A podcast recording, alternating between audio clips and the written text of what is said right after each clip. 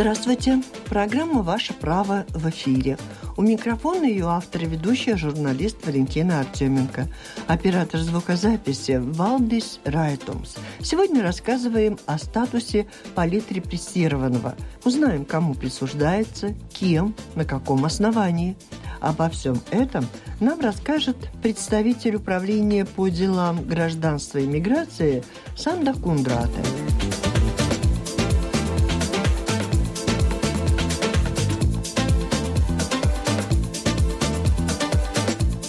Когда был принят закон об определении статуса политически репрессированной персоны людям? Этот закон был принят уже в 1995 году. И каковы, как и почему изменился закон в 2011 в 2011 году Сейм принял решение, что этот статус будет присвоить управление по делам гражданства. До этого это решение приняли самоуправление, но уже больше чем три года этим вопросом занимается Управление по делам гражданства и миграции. Это и были единственные изменения в этом законе. Известно, что в какой-то мере самоуправление тогда обвиняли, может быть, какой-то необъективности или субъективности. Каждое самоуправление могло на этот вопрос посмотреть по-разному. Были ли какие-то решения, может быть, об аннулировании тех удостоверений, что были выданы самоуправлениями или нет? Да, были. Мы получали информацию и тоже как бы начали проверить этот статус но также и были вообще-то решения суда, которые тоже аннулировали этот статус. Главные причины были какие? Что там какая-то неверная информация? Ну, наверное, там было то, что, да, как бы неправильно интерпретировали в закон. Там-то проблема, да. Как бы мы сейчас тоже, как бы, когда высматриваем эти дела, мы понимаем, что, конечно, очень многие люди пострадали об, о этих оба режимов, но закон очень точно предусматривает эти случаи, когда можно присвоить этот статус. Расскажите о том, что же предусматривает закон, как кому, в каком случае статус присваивается и положен, самые главные моменты. Согласно закону, во-первых, если говоря о коммунистическом режиме, тогда статус можно присвоить лицо, которое было депортировано из-за политических причин, которое было там, например, в тюрьме или в лагерях. И также есть э, один случай, когда дети репрессированных людей может запрашивать этот статус. Это если они родились в том месте, где были выдворены их родители, и если родители находились под учетом этого спецпоселения тогда их дети тоже могут запрашивать этот э, статус. И говоря о нацистском режиме, тогда тоже люди, которые были в концлагерях, в тюрьме, также есть случаи, когда люди были это 42-43 год, если люди были выдворены в Германию для принудительной работы. Ну, это самые главные пункты кто обращается за получением статуса в настоящее время, если закон, в общем-то, был принят 20 лет назад, и судя по тому, что вы сказали, ну, как бы новорожденных претендентов быть не может. Да, это так есть, да.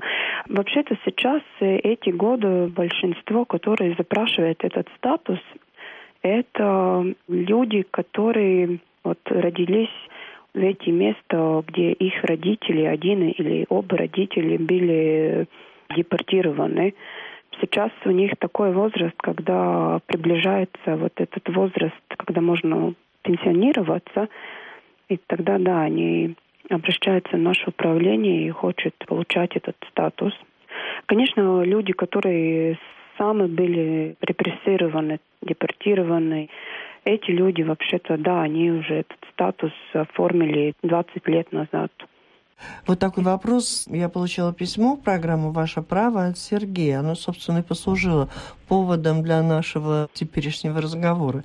Сергей где-то слышал, что у потомков репрессированных, пострадавших от коммунистического нацистского режима, есть право тоже получить статус. И, видимо, у него тоже пенсия не за горами. Его очень интересует, есть ли такая возможность. Знаете, ну в этом случае тоже надо уточнить эту конкретную ситуацию, потому что он может запрашивать этот статус, как я прежде сказала, если он, например, родился там, где были депортированы один или оба его родителей.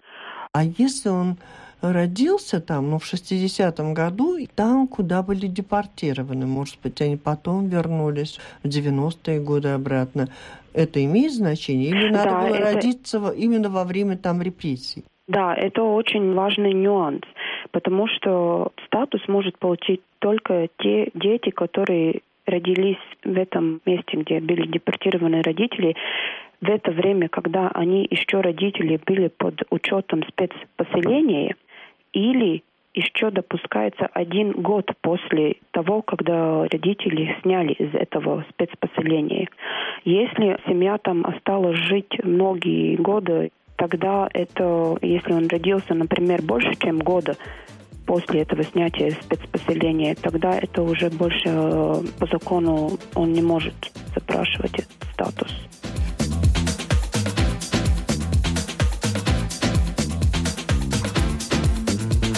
Напомню, вы слушаете программу «Ваше право». У нас с вами в гостях специалист управления по делам гражданства и миграции Санда Кундрата. И мы говорим о статусе политрепрессированного в Латвии и особенностях его получения.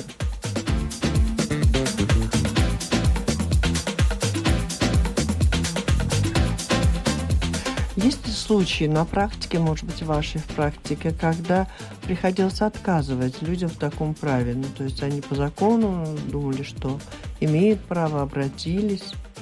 Да, конечно. Я должна сказать, что, например, мы каждый год мы принимаем где-то 100 решений в этой сфере, и одна половина положительные, и вторая половина отрицательные решения. Так что да, это довольно регулярно, что мы получаем заявления от людей, которые думают, что они соответствуют закону, но так нет.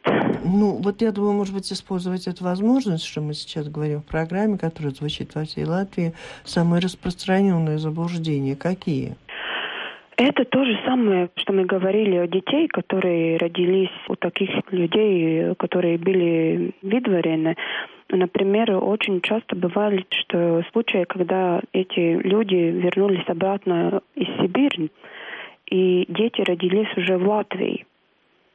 И тогда, ну, тоже люди думают, что они родились у репрессированного лица, и они могут получать этот статус. Но если он родился в Латвии, это не соответствует закону и невозможно получить. Довольно часто еще бывают случаи, когда люди, которые были эвакуированы от России, нацистский режим эвакуировал их из России, они потом были здесь, в Латвии, это тоже то случай, который не соответствует закону, потому что закон не относится людям, которые были эвакуированы от э, территории, где было военное действие. А вот такой вопрос, а если люди как бы пострадали в России, были репрессированы там в лагеря, высланы, а сегодня живут в Латвии? Там надо смотреть, очень важно, чтобы они, во-первых, были гражданами Латвии. Если лицо сейчас гражданин Латвии, и он тоже как бы пострадал там в России из-за этих ну, политических или какой-либо причин. другой страны. Да, или другой, да. Это тоже бывают такие случаи, да, что граждане Латвии, но они были репрессированы, там, например, из Украины или из Литвы, но сейчас они живут в Латвии, граждане Латвии, они тоже могут, да, запрашивать этот статус. В том числе и граждане, которые получили статус гражданина путем натурализации. Да, да. Я хотела еще спросить вот о чем.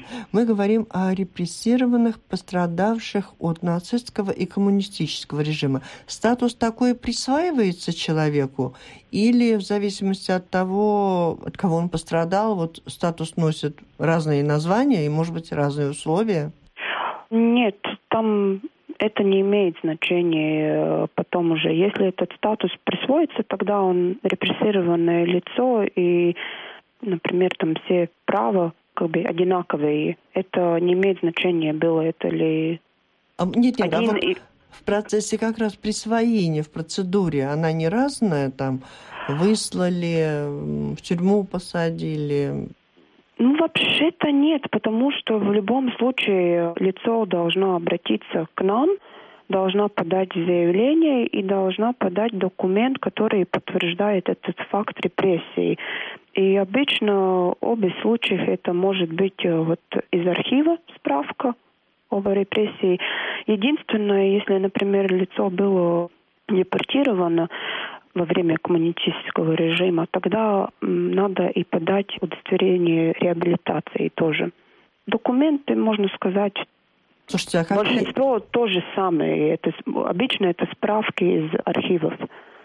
А какой может быть справка из архива, если человек пострадал там от нацистского режима? Тогда это будет справка или из Латвийского национального исторического архива, или может быть, что это будет э, и справка из архива другой страны. Ну, есть какие-то, наверное, у вас данные репрессированных от нацистского или советского режима вот, больше живет в Латвии? Такая статистика сейчас не могу вам сказать, но я могу подтвердить, что в большинстве случаев мы говорим о тех людей, которые пострадали от коммунистического режима.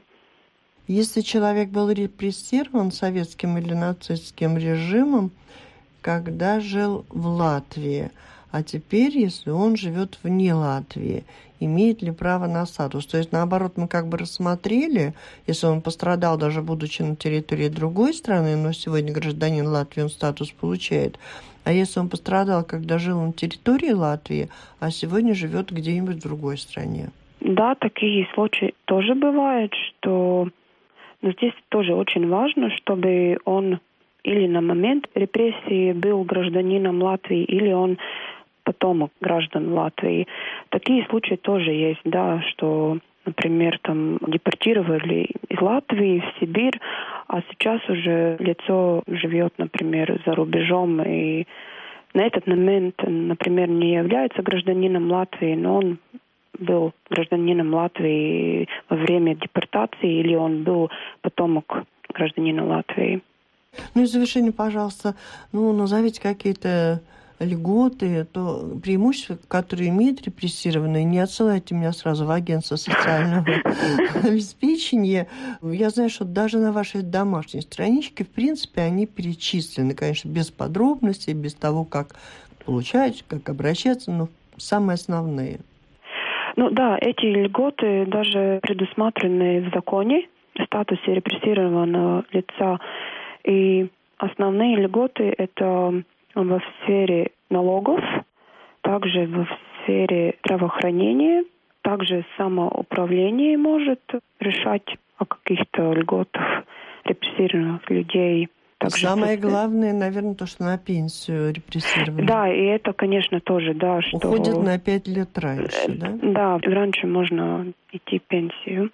Ну, наверное, да, в каждом этом случае лучше, конечно, это уточнить компетентную институцию, какие это льготы. Да, но все-таки на домашней страничке Управления по делам гражданства и миграции перечислены эти льготы. Если это вас заинтересует, по крайней мере, вы будете знать, какую из этих льгот вы можете искать и на что претендовать. Это я уже говорю слушателям. А наши собеседницы Говорю огромное спасибо за этот рассказ. Я только хочу спросить, ничего не забыли? Может быть, что-то есть очень важное, с чем к вам обращаются? И можем об этом рассказать сейчас всем. Наверное, единственное, что я хотела еще сказать, что если люди, они как бы хотят узнать, соответствуют они закону или нет, и если они думают, что у них можно присвоить этот статус, тогда лучше или подойти в наше территориальное отделение и проконсультироваться, или можно нам написать заявление, или позвонить и будем ну, то есть как, лучше... уточнить эти случаи, да, и понять, можно ли запрашивать этот статус или нет. То есть вы не рекомендуете сразу собирать документы, обращаться, а вначале все-таки разобраться. Это можно еще, да? Я думаю, что это лучше, да, потому что это тоже, ну, как бы... И деньги, и время, пока э, справки да, соберешь. И если еще эту справку надо где-то за рубежом запрашивать, тогда я думаю, что лучше, во-первых, связываться в нашем управлении и уточнить свою, да, свои случаи свои потенциальные возможности. Говорим огромное спасибо специалисту управления по делам гражданства и миграции Санде Кундрате, которая рассказала нам о статусе политрепрессированного, о том, кому, кем и на каком основании он присваивается. Сегодняшний выпуск программы «Ваше право» завершен. Прежде чем попрощаться, напомню еще раз адреса, по которым можете присылать свои вопросы. По электронной почте art от фамилии Артеменко три первые буквы art at radio.org.lv или присылайте письма по почтовому адресу 1505 Рига, Дома Лаукумс 8, Латвийское радио, программа «Ваше право». Спасибо, что слушали. До встречи в рамках этой программы в следующий четверг в 11.40.